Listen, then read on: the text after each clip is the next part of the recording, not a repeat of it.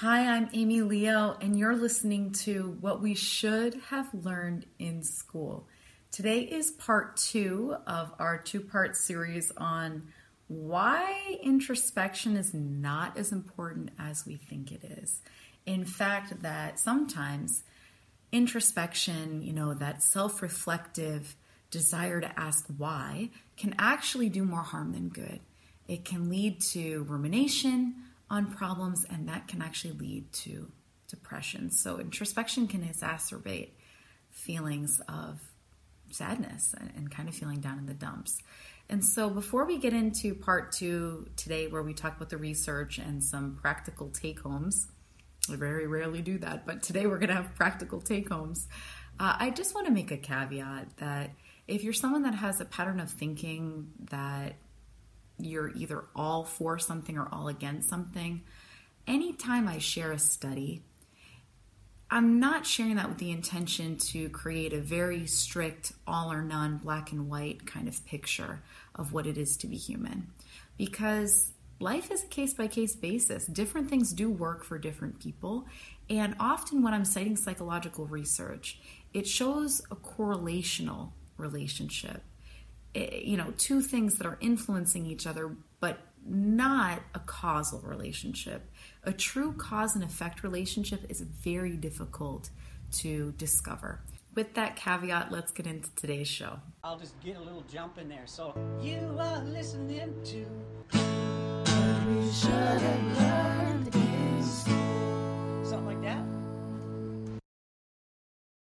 If the idea of your brain making up things, concocting a fake story seems too far fetched, it seems too sci fi, it seems too woo woo for you, I want to share this with you.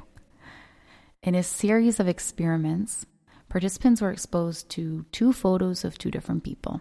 Okay, so so so good so far. Then they were asked to choose which person was more attractive. Again, not rocket science. The participants were then presented with a larger photo and asked to explain, you know, why did you choose this person? And the participants had no problems elaborating on all the reasons why this person was more attractive. But here is the kicker. They had never seen that photo before. They'd never seen that person before. It was not one of the original photos that they were presented with. And that fact did not stop participants from explaining their reasoning. This is just one study of many that points to the notion that traditional introspection is not the act of tapping into our deepest selves, our deepest layers of our psyche. Rather, it represents a fabrication, a grand lie constructed by our brains in order to keep the story that it previously created, by the way, in order to keep our story of who we are consistent, in order to keep the story that we've concocted of our personality, our identity, of who we are as a person, alive and consistent. The brain likes consistency, it's a predictive mechanism, it thrives on that. So, where does that leave us in today's conversation? Well, insight has been linked to mental well being, personal growth. And it's quite practical. It's a practical way to go about solving problems in the real world. And researchers have backed this up that insight does promote personal growth, it promotes a less stressful outlook.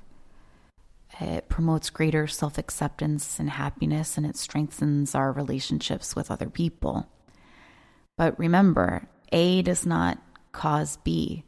Introspection does not lead to insight. And just to clarify what I mean by insight, I'm talking about those aha moments that represent an intuitive understanding of something. And this often feels like a sudden download of wisdom. For me, it brings to mind the scene from The Matrix where Neo gets downloads of, of skill sets like different martial arts. Insight feels like that. And even though it sounds fancy, it seems far off that, that it's something you can't experience, it, it isn't. You've had insights before These are the moments when you hit your head. Maybe you're in the shower, maybe you're going for a walk, maybe you're driving your car, and you say, Duh, why didn't I think of that before? That's so obvious. That's insight. So, insight's a natural ability of human beings, and it's one that's working for our benefit behind the scenes. We don't have to interfere or manipulate that. So, that's the first thing. You know, when we're in that low state, you know, putting our attention on insight, looking to insight instead of engaging our self reflective fabrications can be markedly more practical for us in those low moments. And, and here's the other thing of it I mean, sometimes sadness serves a purpose. So when I'm talking about insights, you probably were asking, well, you know, okay, Amy, how do I get more insights right now? I mean, I'm feeling like crap. I need to, I need some kind of take home. You have to tell me to do something to feel better.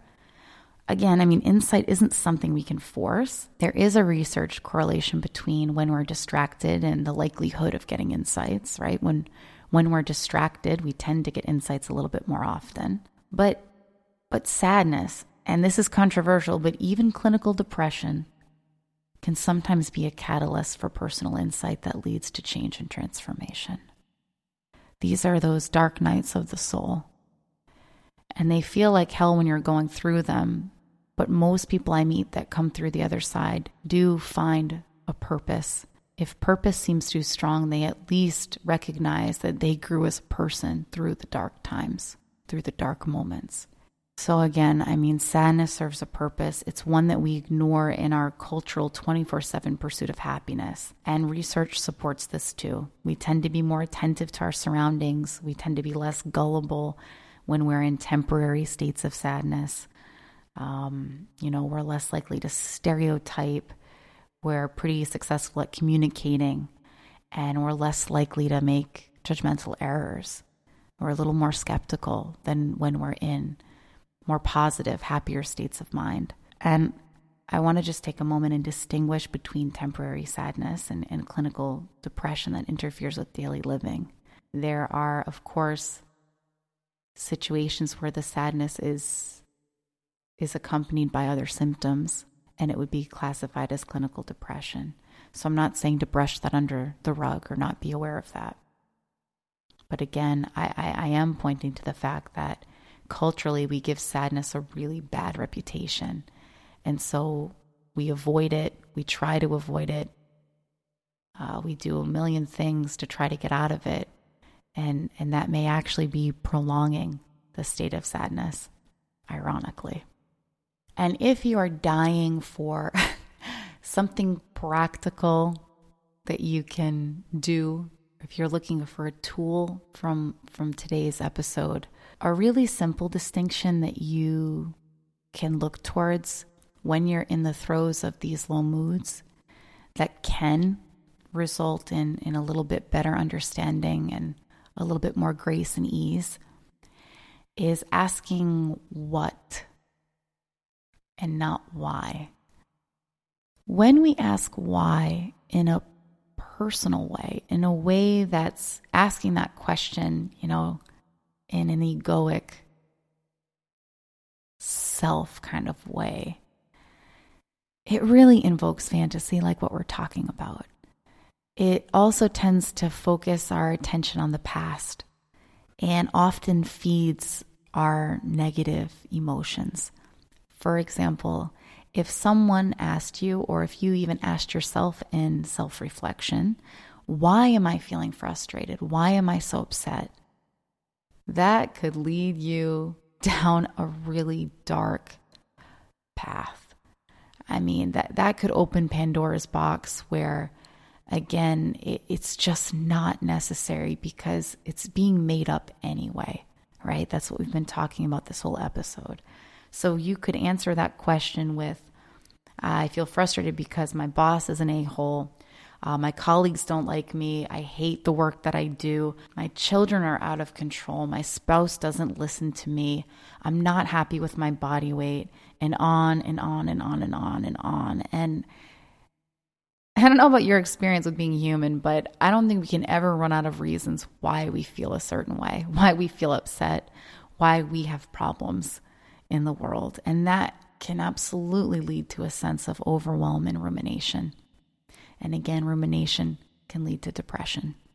So it, it, it's really a vicious circle that um, many of us are starting to wake up to and realize the great benefit of that, uh, of not indulging that line of thinking because we realize we truly don't have to. There's no gold there. It's like looking for gold in the toilet. That's what I used to say when I first started learning about the human mind and the human psychological system from a much more principle based, subtractive place than what I had been trained in.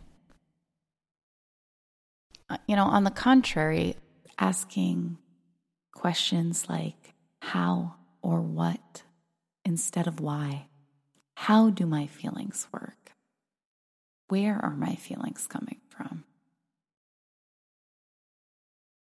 What am I feeling?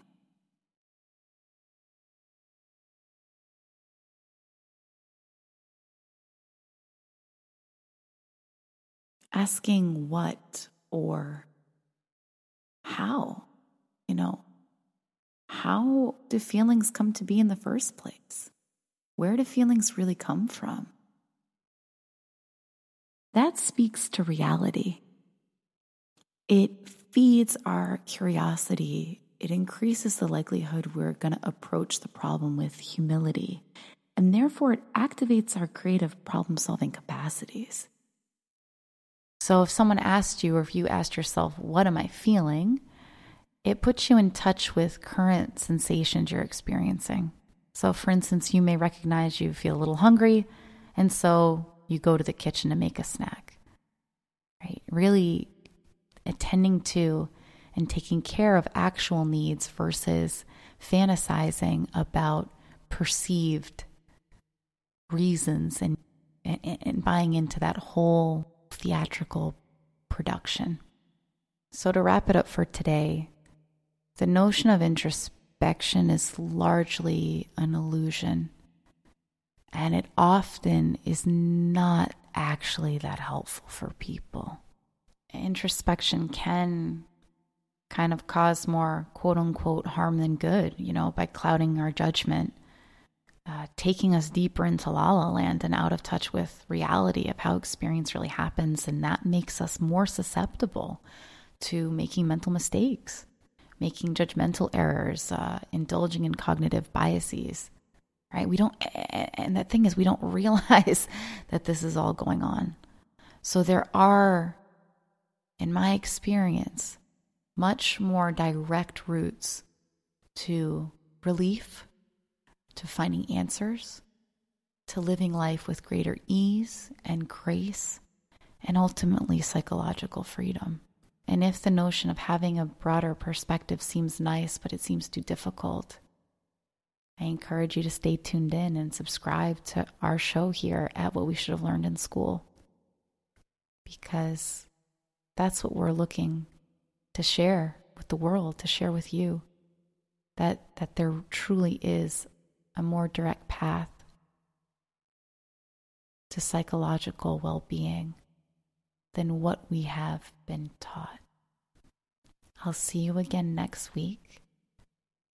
Again, my name is Amy Leo. You can learn more about me and the work that I love to do in this world at amyleo.com.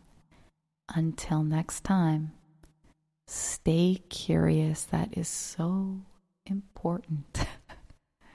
Take care of yourself, equally as important, and keep rocking.